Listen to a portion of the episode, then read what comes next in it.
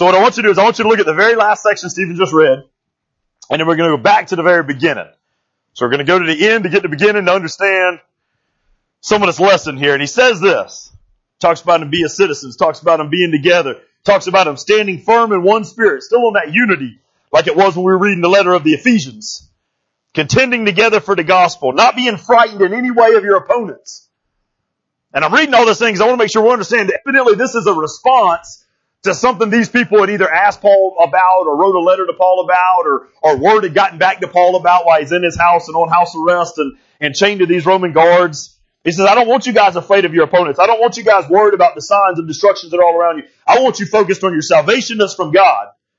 For it's been granted to you on Christ's behalf not only to believe in him, but also to suffer for him. Evidently they were writing and they were worried and they were confused. They're like, man, well, you're suffering and you're like God's greatest guy. Is there something we need to be aware of? Is there something we need to be worried about? Is there something that's not going right? Since you're engaged in the same struggle that you saw I had and now here that I have. They've heard that Paul's in prison. They've heard what he's going through. They heard things ain't exactly great. And then you go back to verse 12, and here's Paul's response, evidently, to some questions and things that they had. And it says, the things which happened to me have actually turned out for the furtherance of the gospel. I don't know about you, but there's some things in life that just suck. Right? And he's saying some of the things in my life right now that, that, that are kind of sucky, that ain't really going well, that I don't really like, that I wouldn't have, I wouldn't have changed, but also wouldn't have chosen. They're happening for the furtherance of the gospel. So if you guys have this concern and you have this worry and, and really it goes back to our intro last week. We talked about what happened in, in, in Philippi the very first time he was there. The last time Paul went to prison, you guys remember this in the book of Acts we just talked about last week. The last time he was there, miracles happened. Chains were rattled, doors were opened, uh, people were set free and all this stuff. So, so as history tells us all that, we shouldn't be surprised that these Philippians are hearing this thing and they're wondering, man, what, well, if the last time you got in prison, God just rattled chains and opened doors and you got set free, how come you still on house arrest right now? You know what I'm saying? You, you ever, are you open and honest enough? Maybe you guys are just too holy to, to get there, but have you ever been honest enough to say like, it doesn't look like what I think it should look like and I don't understand why and I want to ask why? You, you ever been there? Y'all just so holy y'all don't ever have that problem or you're just liars and you don't ever want to admit you got that problem. That's where these Philippians are. They're, they're in a situation where they're looking at they're like, man, the last time, the last time I prayed, God delivered. The last time I cried out, God, God solved the problem. The last time you were in prison, He shook the earth so hard that doors opened and chains fell off of people and you were able to just walk out. But, but this time, this time you're still chained up to that old hairy Roman guard. This time you're still locked in a house. Remember we talked about it last week how much more cruel the, the Romans were than we were. While you're on arrest, they're not feeding you, they're not supplying your needs. Your friends and family better bring you something. Paul, last time you were in prison, we didn't have to bring you nothing to eat because the Lord just rattled everything and set you loose. This time, man, we got to bring you something to eat. We got to make sure you're, you're, you're, this. We're wondering, Paul, what's going on? Paul says this is all happening. I want to assure you. I want to make sure you stay focused. This is turning out to further advance the gospel. While Paul's in prison, just to let you know in the next letters we're going to go into, which who knows how long it'll take us to get through this one. But we've done Ephesians. While Paul's in prison, he wrote Ephesians, he wrote Philippians, he wrote Colossians, and he wrote this letter to, to, to, to Philemon. And, and he's got all these four letters going, and it's hitting hard on the Philippians that they don't understand what's going on. And Paul wants to make sure they understand, guys, just because God's not delivering me from my problems, doesn't mean God's glory is not getting accomplished. And you need to understand that. The, the title of the, the, the sermon, get focused. Or get focused. You, you gotta get focused, because if not, you ever, I mean, let me get some of my wiser folks. Who, who's a wiser folk that has to wear good, good glasses? Huh? You, Charlene, you're considering yourself wise? Oh, you work with the wise so their eye problem has fell upon you. Alright, I got it. But if you were to take your glasses off and begin to walk around for too long, what would happen? You run into something. See, I wasn't even gonna pick on the blind lady and all y'all wanna look over there at Miss Cheryl. Y'all all ought to feel guilty right now. Like you all ought to come to the altar and repent Because as soon as I went there, all y'all was like just, just staring at the blind lady. She don't know we staring at her, so we're gonna stare at her. I love you, Miss Cheryl. I got your back. You know what I'm saying? They gonna call you, I'm gonna call them out. You ain't gotta worry about it, right? But, but if you ain't, if you, if you walk through life and it's not focused, it's all a blur. And Paul is saying, Philippians, people of Philippi, I don't want you guys looking at my condition and it being a blur. I want your focus to understand like this is, this is something God's going to use. Like th- this is going to further uh, advance the gospel. I'm writing letters to the churches. I'm writing letters to, to, to, to runaway slave masters. I, am writing letters to, to people that, that need to be advanced. I'm telling you guys, this is a season that I need to be in for this time. And he writes this stuff and he gets this stuff going and he gets God's glory going. So, so maybe just as a first note, maybe you should write down like, how's my focus? Paul didn't have time at this stage in life to get out of focus. You know what I'm saying? Like the longer you live, the more you realize like I ain't got time to be foolishing around with, with, with the blurry things. Right? And Paul's saying like I ain't got time to get out of focus. So he, so he gets focused. To, to prove this a little further, just a little mini sermon before the sermon, right? Like Jesus knew this. Jesus knew those moments were harder. So what did Jesus, what did Jesus start with? Think about his ministry. Please tell me, church folks, you know what Jesus started his ministry with. Miracles. Thank you. He started with miracles. So stage one of, of your walk with Christ is generally going to come from a miracle. But, but here's what, what, what Christ said. You remember when he's talking to his disciples and he's, and he's trying to grow them up before these, these miracles are happening and stuff. He says, he, well, in, in essence, not maybe word for word, but in essence, he says like, once I start showing them my miracles, they're going to be drawn to my miracles. Right? We saw the crowds that began to follow Jesus and what were they, what were they drawn to? The miracles, the healings, the, the big things that were happening. So, so you could write this down as just a free lesson from your mini sermon, right? Like there's going to be people in your life that are drawn, drawn to your miracle season. We like magic when it happens, right? Who doesn't? Right? So, but the question then, and I think this is what Jesus' big worry, or maybe not even a worry since he knows everything, but, but, but part of his, his heart condition, he's like, will they love me out of this season? Are they just going to love me when I'm serving fish and loaves of bread? In that stage? Or they love me past the miracle stage? For Paul, he's in the same kind of situation with these, these Philippians and he's writing, he goes, man, I don't, I don't want you guys to get misled.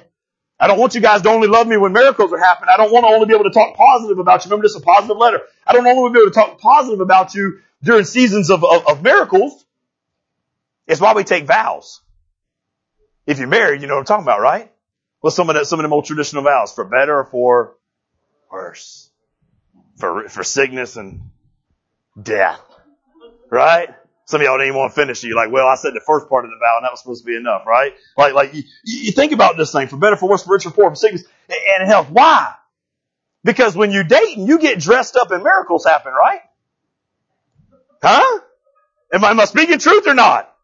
Alright? So, so, so these miracles are happening and things are taking place, but, but then as life goes on, you realize it ain't all about getting dressed up in date nights. Right? You ever learn some of it? If you did it right. Now, if you're one of the heathens that didn't do it right, you may have learned it before marriage, right? But if you did it right, and, and, and you waited to that moment where you were married and living together, like you've taken these vows, and now you're learning a whole lot about that person that you might wish you didn't learn. Right? Can we be real? You ain't never lived with nobody before, you thinking, man, I really like not living with anybody after a little while, right? But there's just things that take place.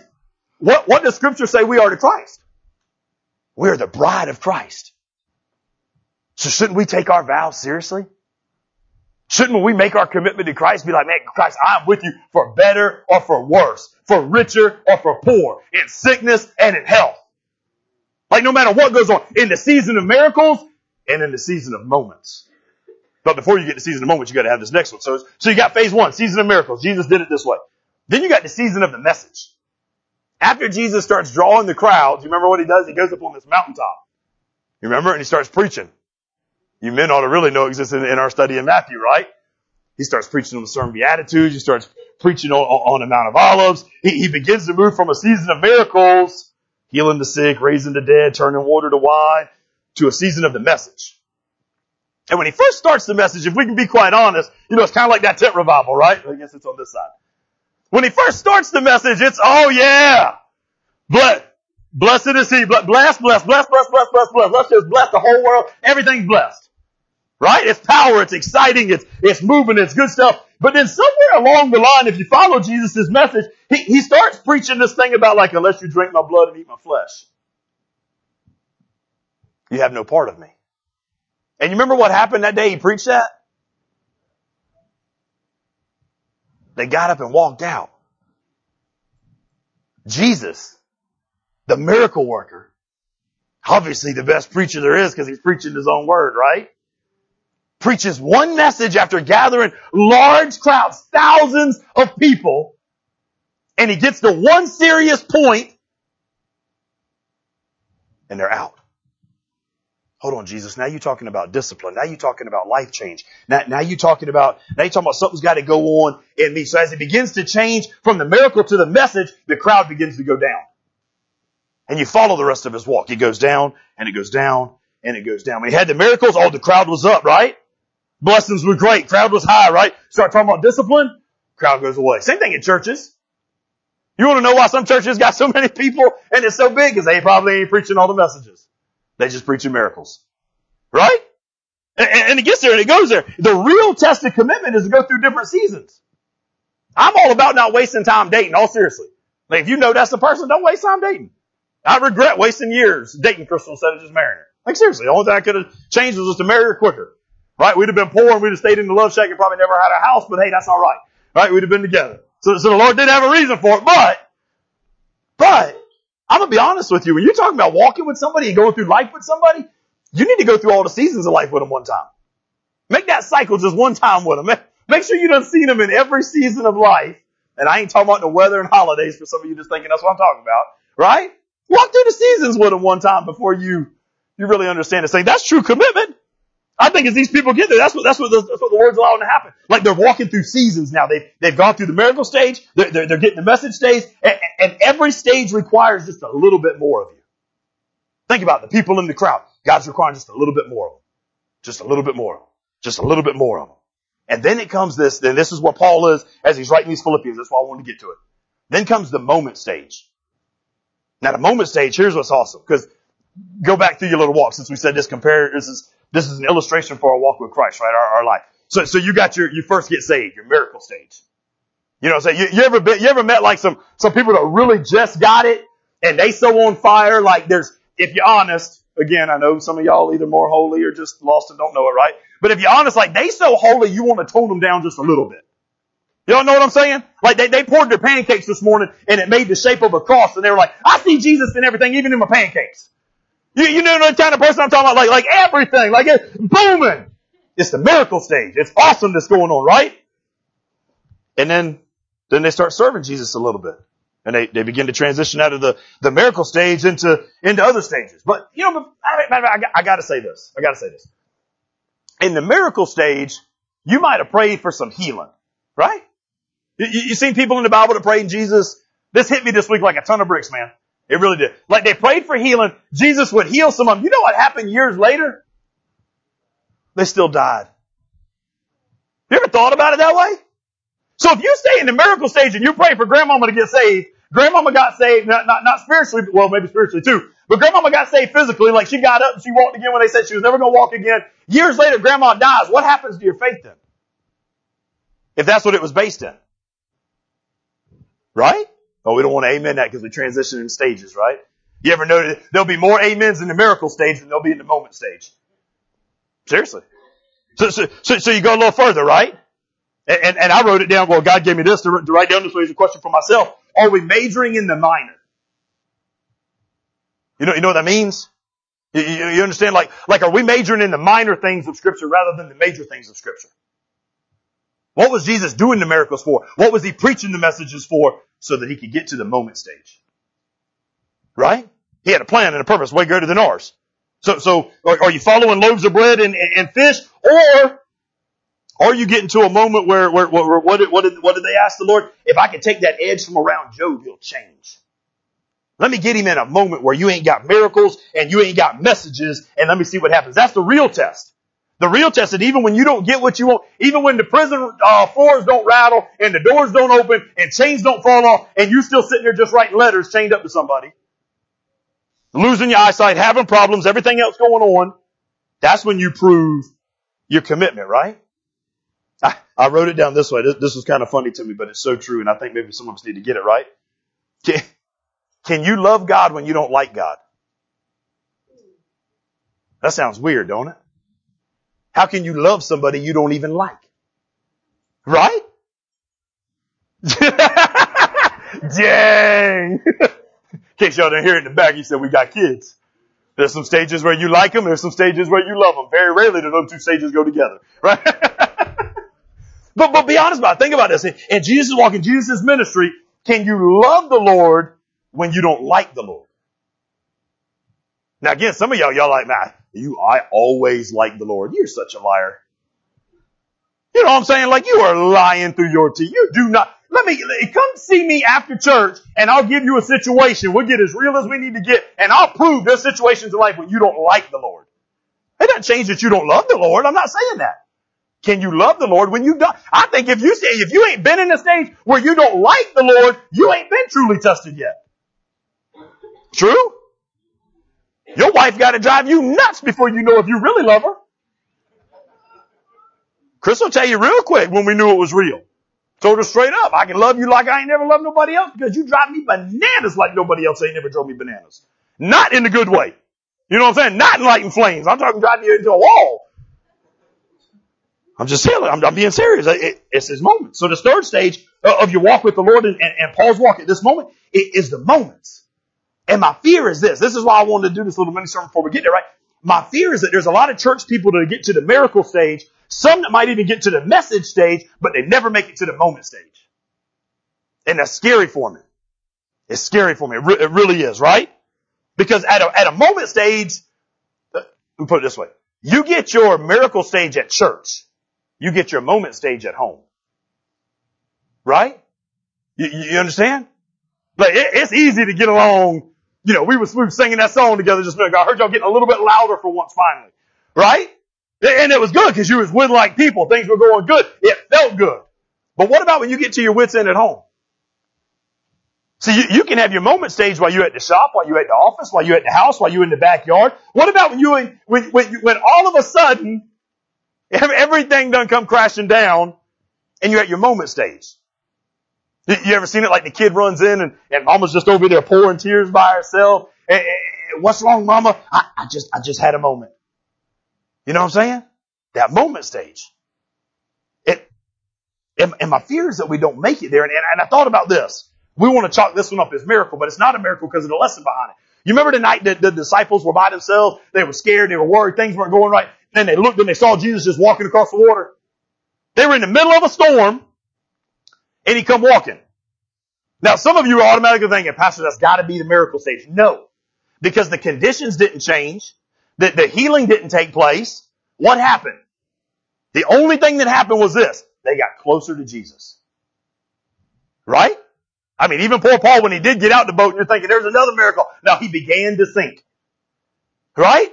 The only thing that helped was when Jesus' hand stuck out and he began to pull him out. It was all about being, the lesson was getting closer with him. And I'm just afraid that too many people, because like I said, it's, it's nice with the miracles. It's nice with the, with the stuff. And and when we get to the moments, it gets scary. And I think that's what Paul's worried about. Paul's saying, you Philippians, I want to make sure you stay on point. I want to make sure you get the focus. I don't want you to miss what's going to happen because you love the miracles and you love the message, but you don't love the moment. Right? And, and maybe we don't like the moment because in order to get in the moment, you got to pay the price. You understand that as a walker?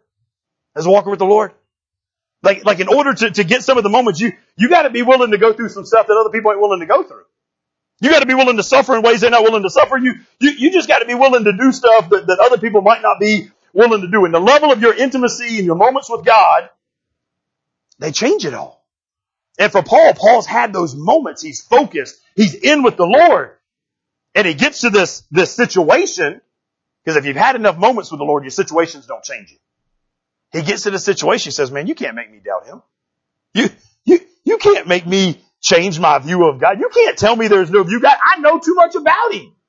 I've met with Him too many times. I've been with Him too many times, right?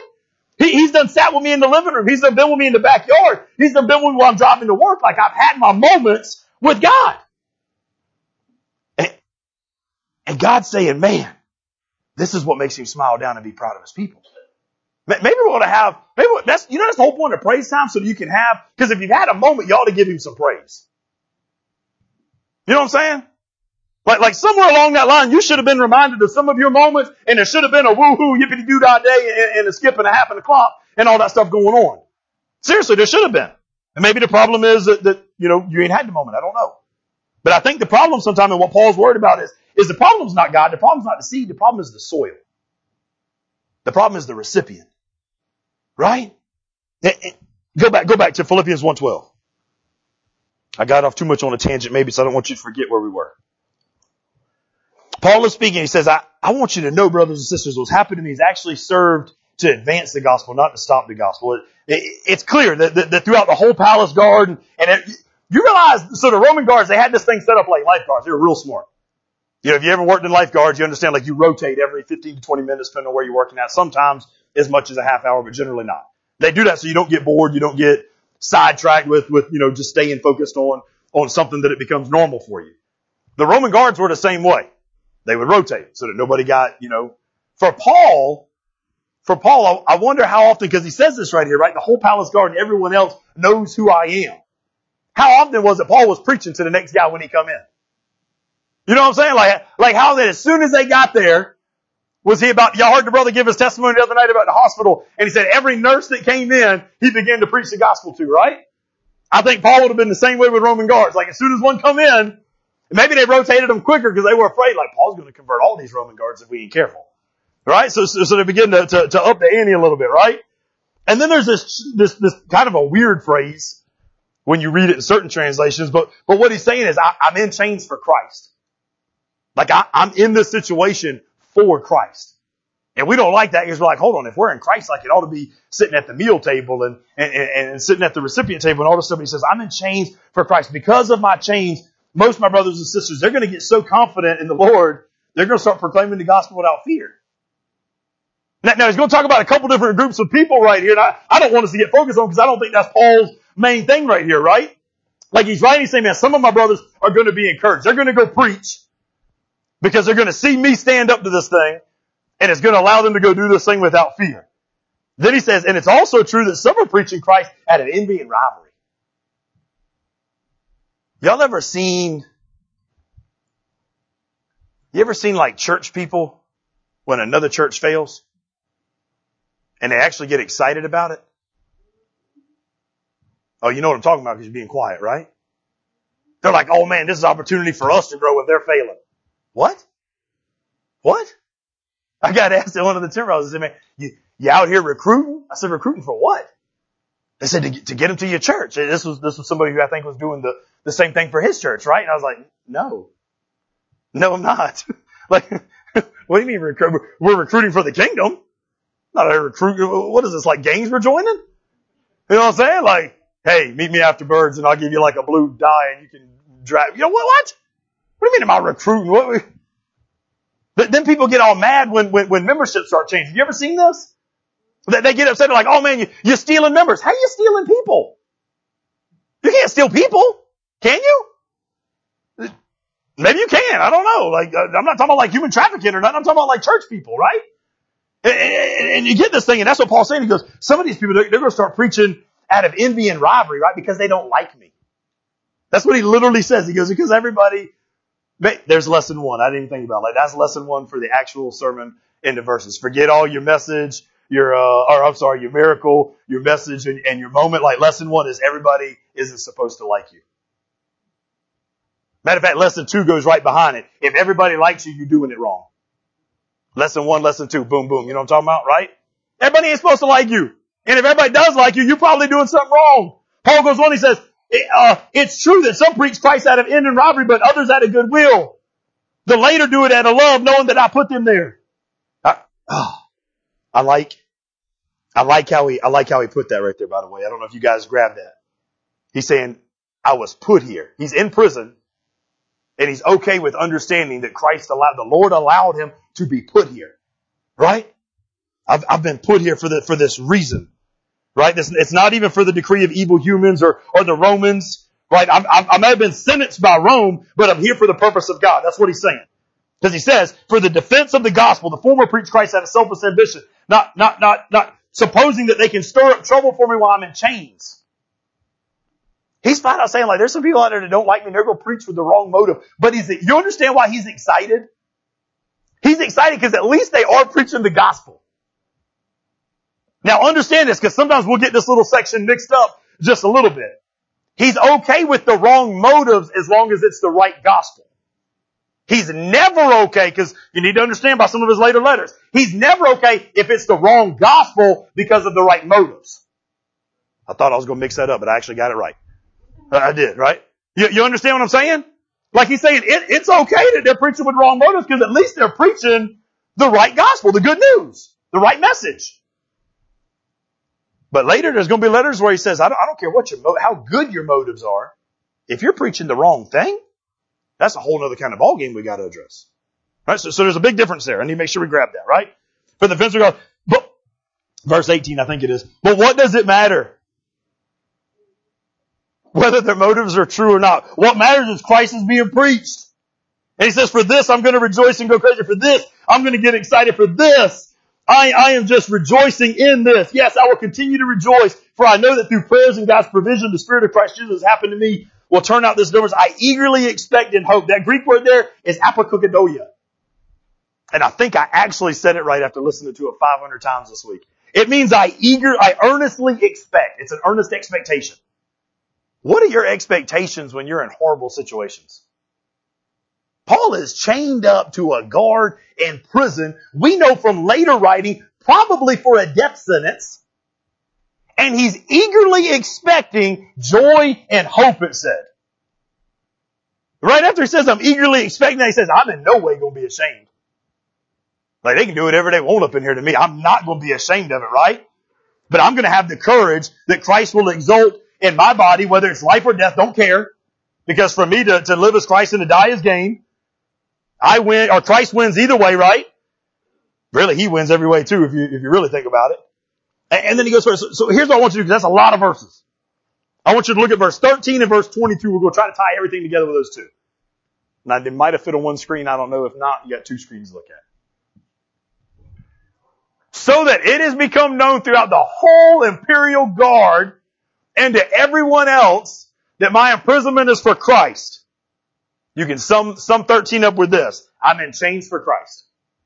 Weird phrase, but it's what Paul's saying. Then verse 22. Now if I live in this flesh, this means fruitful work for me. And I didn't know which one I should choose. So the second part, verse 22, I want you to say, what shall I choose? What shall I choose to be chained to? Paul's taking verse 22 and he's taking verse 13. He's saying, I, am in chains for Christ. Like I'm not in chains for, for, for things of this world. I'm, I'm in chains for the Lord. And in verse 22, he's saying, he's saying this was a choice. I'm choosing my chain. So of course, then you got to have a question as, you know, since we're in a sermon, what are you choosing to be chained to? Let, let me explain a little further how, how Paul goes through this thing, right? Because Paul really starting to sound like an old man just a little bit, right? He, he's beginning to change this a little bit. I find it funny that the happiest book in the Bible, at least the New Testament, is written while somebody's in prison, while he's on lockdown. The advance of the gospel is going on. That's kind of ironic and and, and just weird, but, but I think that's the way the Lord wanted to preach it. And I think it preaches harder that way. Because it's easy to talk to somebody when things are going good. It's a whole other ball game when you talk to somebody who's in that sucky situation in life and they're still preaching good, right? Sometimes it's when you're in your worst situation in life that God's going to do the most through you. It's what's so powerful and why I was so glad they took a couple, couple people from, from, the, from these nicer to, to share testimonies. I think that's why the early church when they met, I hope you understand, like they, they literally, we have praise time, they had testimony time. Like people would get up and say, this is what God's done in my life and through my life. This is the change that's, that's taking place. It's a true story. Why? Because you can't argue with a true story. You can sit outside and argue me over Bible verses. You can, you can argue with me over my feelings. You can argue with me over emotions. You can't argue with a changed life. You understand that? That's why testimony is so important. Paul saying this is, this is part of my testimony. Sometimes when you feel completely limited, you feel like you're, you, you've lost control, right? There's, there's something special that takes place. I'm talking getting beyond like that cliche Christian, like God's just gonna bless you all the time and, and, trivial things, right? I'm talking about like when you're in a trial, in a situation, and God just takes the steering wheel and you can't explain it. Now I ain't talking about no Carrie Underwood either, right? I think that's, is that who sings it? I ain't talking about her. I'm talking about God taking the steering wheel. How many, how many of y'all control freaks? See if you're honest today. Five of you.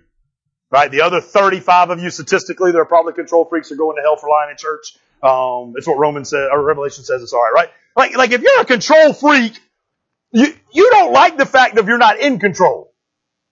So, so when the Lord takes the steering wheel in some of these moments, like, like what Paul's doing, right? Think about this way. This has been about two decades since Paul got knocked off his horse, right? And was made blind so that he could actually see, was, was, was, you know, knocked down so he could be raised up or however we wanted to word all those things, right? And he's a little older now. And, and in age, he's learned this lesson, right? And the first lesson he's saying that at verse 18, go back to it, right? Awesome, awesome phrase. We ought to get t-shirts made for that one too. All right? We're going to have a lot of t-shirts if we ever start making all these things, right? Here's his lesson though. He's saying, he's saying, I passed the point of, of needing people to like me. Some of y'all still in a situation where you think everybody got to like you. Right? You, you, you think it matters what they think of you, right? Paul's saying only one thing matters and that's my purpose. It's not my popularity. It's, it, it's not promotion. It's not prosperity. It's, it's not the razzle and dazzle. It's my purpose, right? So, so here's the phrase, Philippians 1, 18, right? This, this has got to be our mindset. Paul's slogan, what does it matter? What does it matter? You know how much better you would sleep at night if you had that attitude? Some of y'all lay up in bed worrying about what somebody else is thinking that don't even like you. Why give them that much power? Some of y'all lie up in bed worrying about somebody else that you don't even like. Why in the world would you want to spend your time worrying about somebody that you don't even like? You know what I'm saying? Why would you give them that much power? Like, why would you promote, produce this much stress? Stress would really just disappear if you grabbed a hold of this phrase like, what does it matter? What does it matter? Paul's been beaten. He's been shipwrecked. They've called him a fake. They've called him a fraud. Yet he's still preaching. They threw him in prison. He busted out. He got back into prison. Yet he's still preaching. He sings so hard the first time he was in prison that the miracles happened. The second time, miracle didn't happen, so he starts writing letters. Right? Because here's what Paul knew, and you might want to write this one down for real. You can either let your chains break your praise, or you can let your praise break your chains. Right? And, and Paul knew this, and Paul grabbed a hold of this. So God, God praises, go to that, that first one. This might be a little free lesson for you, right? That first one, God, he praises God at midnight, chains fall off, other prisoners get loose. Sometimes God gonna use your situation to set other people free. Y'all think sometimes your situation is about you. It ain't even about you sometimes. Paul understood this. Paul said it's not even about what I'm going through. It's so the advance of the gospel happens. It's so that more and more people, the imperial guard and all the others hear about it and get a taste of it. You keep questioning what you're going through and God's sitting there telling you, man, I'm trying to do lessons to other people through you. Maybe even your own kids. I'm trying to break down generational curses so that your kids don't have to go through what you went through. Right? I'm trying to change stuff so, so that their future is brighter than your future because of this. And Paul as this old man, it's almost like he's got some swag to him as this old guy, right? And, and they're writing and they got all this thing going and, and maybe they even told him, I don't know what they told him, maybe they said, Paul, somebody made a fake Facebook account about you and, and they've been posting as you, even though it ain't you. Paul, what does it matter? I don't care. They've been tweeting Paul, I don't care. But Paul, they got that Instagram and this guy, I don't care. What does it matter? What does it matter what they say? What does it matter what they think? They ain't got no heaven or hell they can put me in. They ain't got no crowns that they can put on my head. Right? People don't complete you. Sorry, Jerry Maguire. Jesus completes you. So why do you care about what people think and what people say about you when they're not even the one that can complete you? Right? Man, I don't think y'all are getting it yet, right? What matters more for Paul is, is, is the priority. Paul's like, I, am old now and I know something, right? There's a lot of stuff that I could choose, but there's not, what I said a minute ago, there's a lot of stuff I, I, I might, would, wouldn't have chosen, but there's nothing I would change. Any of y'all that live through life and come out as a believer in the kingdom and walking a little closer, like you can relate with this. Like there's some things I've gone through that I wouldn't have chose. But because of what happened through them, I can't necessarily tell you I would change them either. Y'all heard Crystal give my stupidity and testimony one time we first started dating, how I had like ideas of, of, of what I wanted this girl to be and, and all this kind of stuff. I'm be honest, she didn't meet the requirements. I'm just being honest with you guys, right? She didn't. I love her to death more than anything in this. I will fight all of you at the same time for her right now. You know what I'm saying? Like, like I ain't scared. And I only got eight rounds in the clip, but the rest of y'all, you know what I'm saying? Like, like we got to go hands, hands on it, right? But, but, but she met none of them. But I tell you right now, like I, I wouldn't have changed my, I wouldn't have changed it now. Like I'm glad. I'm glad God gave me what I didn't want. You, you know what I'm saying? Like you, you ever been there? That, that's a good one, but, but that, that's not all the time.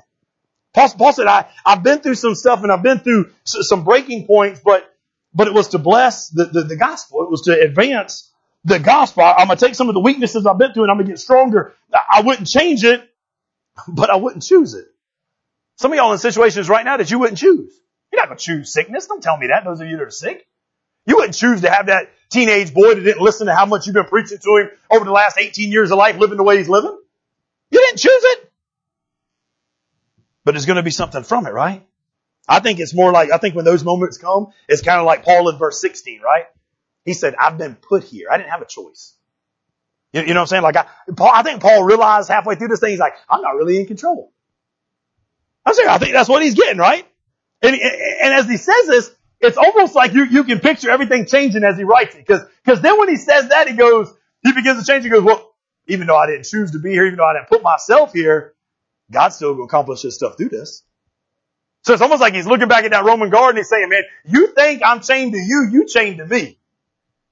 You notice the difference? He's saying like, you think you've got me chained up in here to you, but I'm, I'm chained to the gospel, right?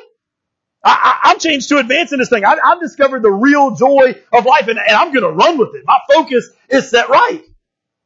And Paul's saying, I'd rather have chains on my feet and be free in my mind. Because the important thing, and get this, whatever you put after, you ought to write, the important thing is line. Because whatever you put on that line, whatever you put next, will determine what your joy is chained to. For Paul, he says the important thing is, verse 18, it doesn't matter what they say. Right? Because, because if you put something else in that line, your joy is going to move up and down with that thing. Now I know some of you are thinking that some of y'all want to be honest and, and y'all wrote the line and y'all underlined it and y'all already put Jesus down. Right? Because you're spiritual and you're holy and you got all that good stuff going for you. Why would you get up in the morning and come to church if you couldn't answer that question the right way, right? But Paul's saying it goes further than what our words are saying. It goes into our actions. It's one thing to tell you that Jesus is next on the line. It's another thing to live like he's on the line. The most important thing, what is it? Because if it's that people like you, then when people like you, you're going to be joyful. But when people don't like you, you're going to be miserable. Right? The important thing is that God loves me. It's not what, what people think. If the important thing is, is your comfort, then when the climate and the environment is right, oh, things are going to be great. When it's 72.4 degrees, you're going to be a happy. You ever notice how many people, this ain't even about weather, but I just got to throw it out there because we live in the weirdest weather climate in the world right now. You ever notice how many people complain throughout a day this time of the year? In the morning, all of you, it's too cold. By this afternoon, right before about four o'clock, y'all be saying it's too warm. Right? Next morning, you be complaining the same way. Tuesday, you'll all complain because there's a cold front that ain't changing. And then Friday, it'll be back warm again and you'll be complaining again that it's too hot. You notice that? Now, I'm not talking about weather when I say this, but when your climate is right and you're happy, man, the important thing is not comfort. Paul says, Paul says, I'm not comfortable in these chains, but my calling is being accomplished in these chains. So it's not your comfort, it's your calling. You could be in a miserable situation and still turn it into your ministry. Huh? Think about some of the places people have to go and, and spread the gospel and advance the gospel, right? I'm, I'm, i think he's looking for people to make sure like they understand that, that, that, if you get the joy of the Lord, the world can't snatch it back. But if you got the joy in the world, man, the world can yank you around whatever they want to yank you around. Paul says, my feet are locked, my hands are chained, but my mind, my mind is free. My mind is, is open. And the mission, not my mission, but the Lord's mission, the Lord's mission is still moving forward, so I'm okay with it. What is your priority?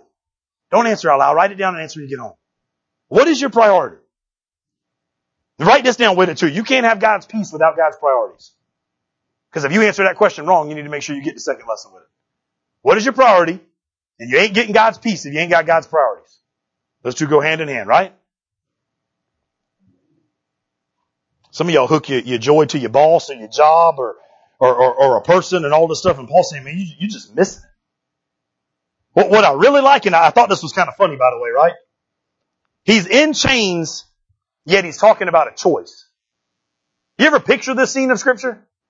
He's chained up in a house. He ain't been out I don't know how long. He ain't getting out for I don't know how long. Guards keep switching so that they stay fresh in the mind and, and ready to watch him and all this stuff. So, so he's in a miserable state, yet he's talking like he got a choice. You, you, you heard what he said at the end? I don't know if I want to live or die. Paul, they didn't ask you. No, no, nobody asked you what you want to do, right? He, he puts in that choice and say, I, I can't, I, I can't choose how long these chains are going to stay on me yet. I'm still waiting. What, what's Paul really saying? Paul's saying like, I, I get to make a choice about what happens in my response. I choose since God hasn't removed these chains yet, since God hadn't fixed the situation yet, since God hadn't fixed the relationship yet, since God hadn't given me a breakthrough yet, so I, since I'm still dealing with addiction right now, when they told me if I just prayed this little prayer, all the stuff would go away and I'd never have the urge again. Since none of that's changed, I'm going to still choose to be okay and have joy in the Lord. Can you amen that or not? Because if you hadn't, as Paul said all week long, at least you're honest enough to know something's got to change in your life. Right? Not Paul, Scott. Paul's writing this, Scott preached that, right? Since God won't remove the chains, here's, here's, here's where Paul transitions again. Since God won't remove the chains, I'm going to ask him to use the chains. You got a choice to make. I, I think one of the greatest gifts God gave us was the freedom to choose. Now it's also the scariest, don't get me wrong, but I think it's, I think it's one of the greatest things, right? To, to, to, to choose. And Paul's saying like, if, if he ain't gonna change the situation, I'm gonna let him use the situation. You know, think about current stuff today. You're like, well, I'm not changed. How's this apply to me? Did you pick the disease? Did you choose the disease? Did you choose divorce? No, generally not. You didn't bring the divorce. You didn't bring the disease. And, and again, go back to it. I wouldn't choose it, but I wouldn't change it because God used these chains to change me. That's a lot of C's. I thought for sure I'd mess that one up too, right? Choose what you're chained to. Choose your focus. I, and I'm not even talking about big choices. I'm talking about like when the devil comes with little choices. Because generally speaking, it's going to start with little, little, little choices. And he, here's the saddest truth I got this week. You know the devil believes in your potential more than you do. I'm serious. I want you to think about that. You don't think you can, so you don't even try. You don't think you'll handle it, so you don't even move forward. You don't think, so you don't. The devil's so scared of your potential, he's attacking you all the time. Why would he attack you if he's not worried about you? You know what I'm saying? Why would he be trying to interrupt your, your family that's getting decked right? Why would he interrupt you on a Sunday morning to, to get here? Why would he cause a line of traffic? Why would he make the weather? Why would he do the things he does if he didn't see great potential in you? I done coached in many sports and in many ball games. I tell you right now, we, we, we put key players on people we worried about. If we ain't worried about you, we might not even leave you guarded. We'd double team somebody else in a heartbeat, right? To cover the guy who we worried about. If you going through some stuff, maybe he's worried about you. Maybe he's double teaming you right now because he sees more potential in you than you see in yourself. And, and, and here's where it goes. If you read the post this morning, you kind of already know this part, right? Because what I think a lot of us don't know, and this is why I want to look at this just a little bit deeper. What a lot of us don't know is that the choices don't stay choices, they become habits. Choices don't say choices, they become habits, right?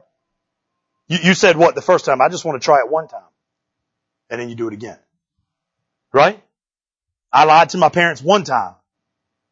So it made it easy to lie into the, into the future, right? Some of y'all think, well, hold on now. Is this, is this a youth sermon? No, but if somebody would have preached some of this stuff to me a lot earlier in my life, I probably would have made better choices. Or maybe the truth is because mom and daddy made sure I was in church. Maybe the truth is I just listened a little better. I could have saved myself some of the choices, right? Hmm. So it's just a little thing and that little thing becomes a habit, right? You just do it a little bit but you know what happens with habits? You need a little bit more of it to get the same joy out of it. It is truth. No matter who you are, no matter which habit is. So, so you did a little bit, now you need a little more, now you need a little more, and then it becomes a habit. And, and hear me right now, because I know, I know where all of you little Bible believing Southern Baptist people are right now. You thinking sex and you thinking drinking. I want to make sure you understand right now. Some of your gossip, some of you would be better off not to gossip than go drink a bottle of alcohol. Because you killing people with your words and causing destruction, but yet you're so worried about the sins that you don't struggle with that you'll sit right there and amen when I think, when you think I'm talking about sex and you think I'm talking about drinking. Right? Don't get quiet because we get into the moment. We still got some miracles that can happen at the end. The damage we do with our mouths is way worse than we can do with a bottle sometimes. For some of you, you did the bottle and then you do the mouth, and that causes a whole lot more damage. I'm not talking about whatever specific sin you happen to struggle with. I'm talking about all of it, right? I'm, I'm gonna get real with you. I'm gonna use my own because I'm gonna give you all my stuff that God gave me in this section right here. I'm, I'm just up front. So bubble popper, if you thought I was a great pastor and all that kind of stuff, right? I ain't worried about what you think of me. I'm worried about how the Lord changes you, right? So some of, some of you, some of you get angry. You got a problem with anger. You used to just get mad. You'd have a good reason to get mad. It was a choice until it became a habit. You know what happens when choices become habits, then it becomes automatic. You come home and you're mad, you don't even know what you're mad about. Right? You with me? I'm promising you. We can walk this path together, man. You, you, you don't even choose anymore. It's your default. You come home, mad. You get to work, mad. You ain't even had a condition to make you mad or angry yet, and you're already mad. You don't even know why you're mad. What, what, did, what did Paul say in Romans chapter 7 verse 15? I don't do the things I want. I, I'm sorry. I don't do what I want to do. I do what I don't want to do. I got all them C's right and then messed up Paul's quote, right? You know what? I play, please get this. Cause, cause I heard somebody preach this thing on, on Romans and they preach it hard and they preach it good and then they preach it like Paul was lost when he said it. Paul wrote this when he was a believer. Do you understand that? He couldn't have said it when he wasn't a believer because why would he be wanting to do good things? Why would he be worried about doing bad things if he's not a believer? He's a believer. He's sold out for Christ. He's been knocked off his horse. He's the real deal. And he's still struggling. And he makes this quote. Man. He made some choices. Choices became habits. Habits that didn't seem like a big deal became a big deal and became automatic. There was just one person you didn't forgive. And then you got bitter toward everybody. I'm giving you my own, man. Come on with it, right? Bitterness was no longer just one person. You got mad at everybody. You started blaming everybody, right? It became a habit. Things didn't turn out right. Your expectations didn't get met. You blamed everybody else on it. I made a choice to complain, right? You complained before there was something to complain about. You ever met people like that? It started out, you had something realistic to complain about. Now you're just complaining about everything. You complaining before there is a complaint. What does scripture say? His praise will be continually on my mouth. That don't sound like it. Huh? Now it's complaint is continually on my mouth. It's a habit. It's automatic. It becomes your first instinct. I walk in the room, I see what's wrong. It's automatic. It's sick, is what it is. It makes me sick to think that some of this stuff describes some of my stuff, right? It becomes your identity. I don't want to be the person who walks in the room, who walks into work, who gets in the car, who, who goes to a neighborhood, who comes into the church and sees something wrong all the time. You know what I'm saying? Why should that be? That, that is a mess. That is a blurry focus. That is not good focus. That is messed up focus. Paul's sitting in, Paul's sitting in a, in a way worse situation than I get into, yet his focus is right. Do you see who you are? Because we're walking around like we are slave to fear and we are slave to sin and we are slave to addiction and we are slave to emotions and we are slave to all this. I'm a child of God. I shouldn't feel like that. Huh? But you made a choice and the choice became a habit and the habit became automatic. What's the Bible say? Don't walk in the flesh. The habits of the old life, the patterns of your perspective, pre-Christ. And you just keep doing it. It's pulling on you and it just keeps pulling you back. You ever seen somebody walk around with, you, ever seen like a dog with one of them little spiky things in the ground? I don't even know what you call them, right? Y'all normally do them with little flu-flu dogs. That ain't a real dog, that's a rat. But we will get on that, we'll preach on that later, right? Like, like you got this little teeny dog. Everybody just hated me right there. Like you screw this little thing into the ground, you strap a little cord to them, and you let them run around. You ever seen them when they get to the end of the cord? Oh yeah, you seen it. You seen it. I know by your reaction just now, right? They full throttle, baby. Wah, They going backwards. They made it to the end. They got a chain on them. They wanted to run one direction. I think I pulled a handy just now, right? Like, like I'm getting old. I'm, I'm gonna be like Paul. I'm gonna have some old man swag eventually, right? Like, like, like you, you were chained down. You couldn't make it. Today's choices become tomorrow's chains. Man. Paul, eh, please get this. This ain't all negative. Paul made the right choice, so he had the right focus while he was chained to the wrong thing. Physically. Cause spiritually and emotionally, he done chained himself up to the right thing, right? You realize Paul made a decision before there was a decision to make? That's cool right there. That hit me. Oh man. Boom. Then I got it. He made a decision before there was even a decision to make. He decided, I'm gonna go into this thing and I'm gonna walk it out right. Some of y'all ain't made the pre-decision, so when it comes time for the decision, you cower and you waver and you stumble and you fail. You gotta decide going into stuff how it's gonna be right. Man.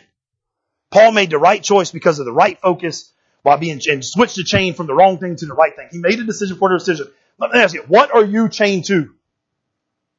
What decision do you need to make before you even know there's a decision to make? You realize the devil didn't even come with chains, he came with choices? Think about an illustration there, right? Think about the, the, the, the real life thing. If the devil came running at you with chains, what you gonna do? Fight? Let me get one of these little kids. Huh? What you gonna do? He come at you with chains, you gonna run.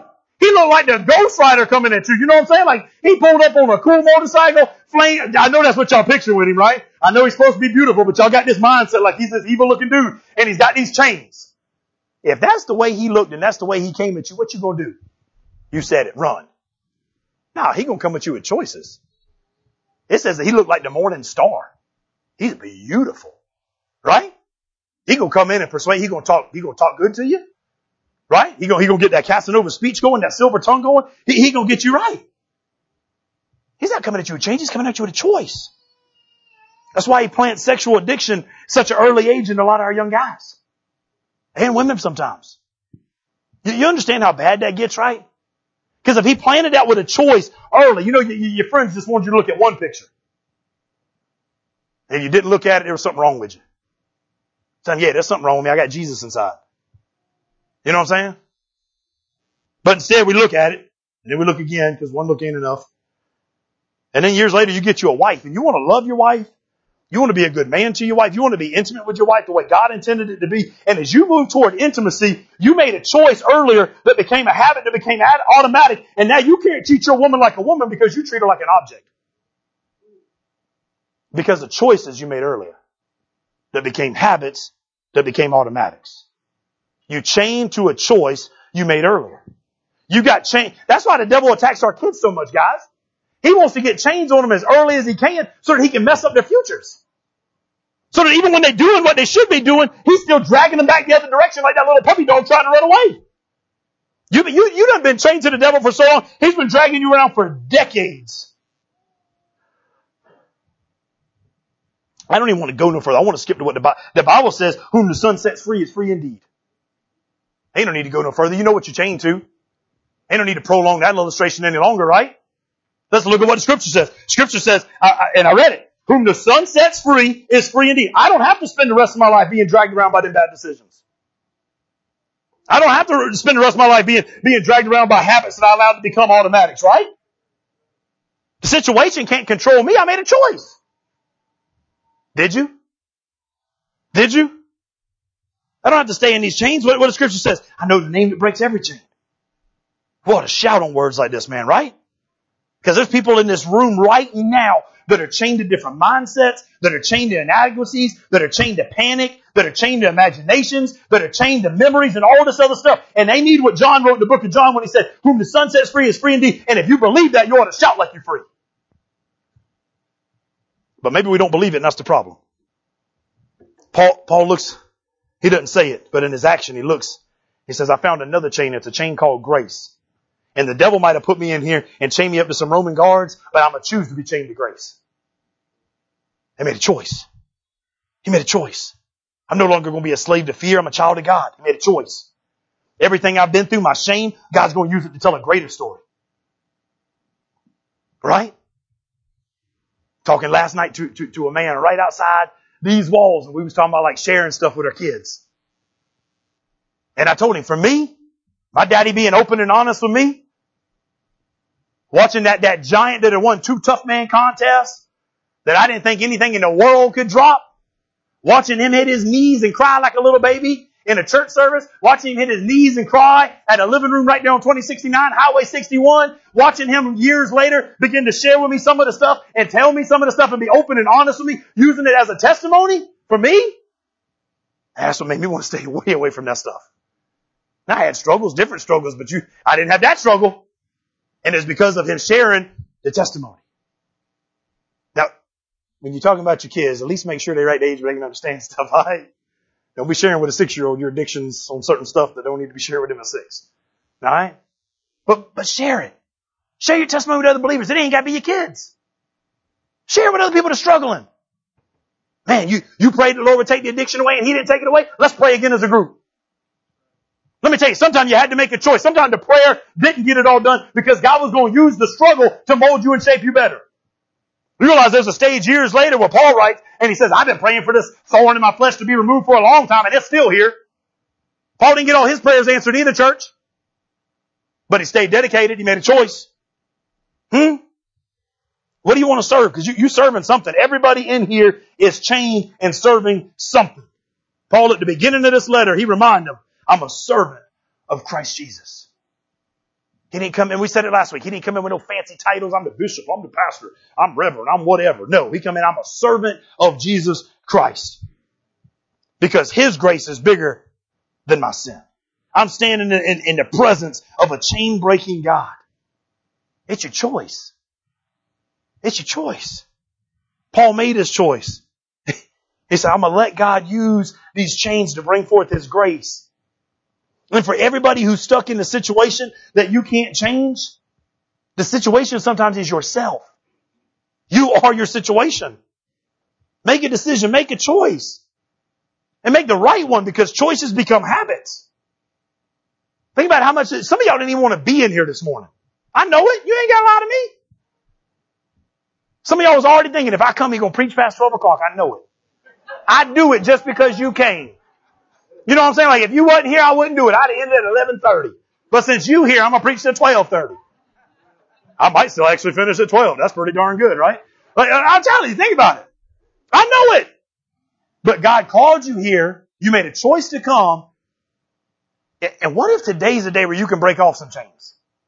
What if this is just a start today? Maybe not even break off. Maybe you take it off one chain and get attached to another chain.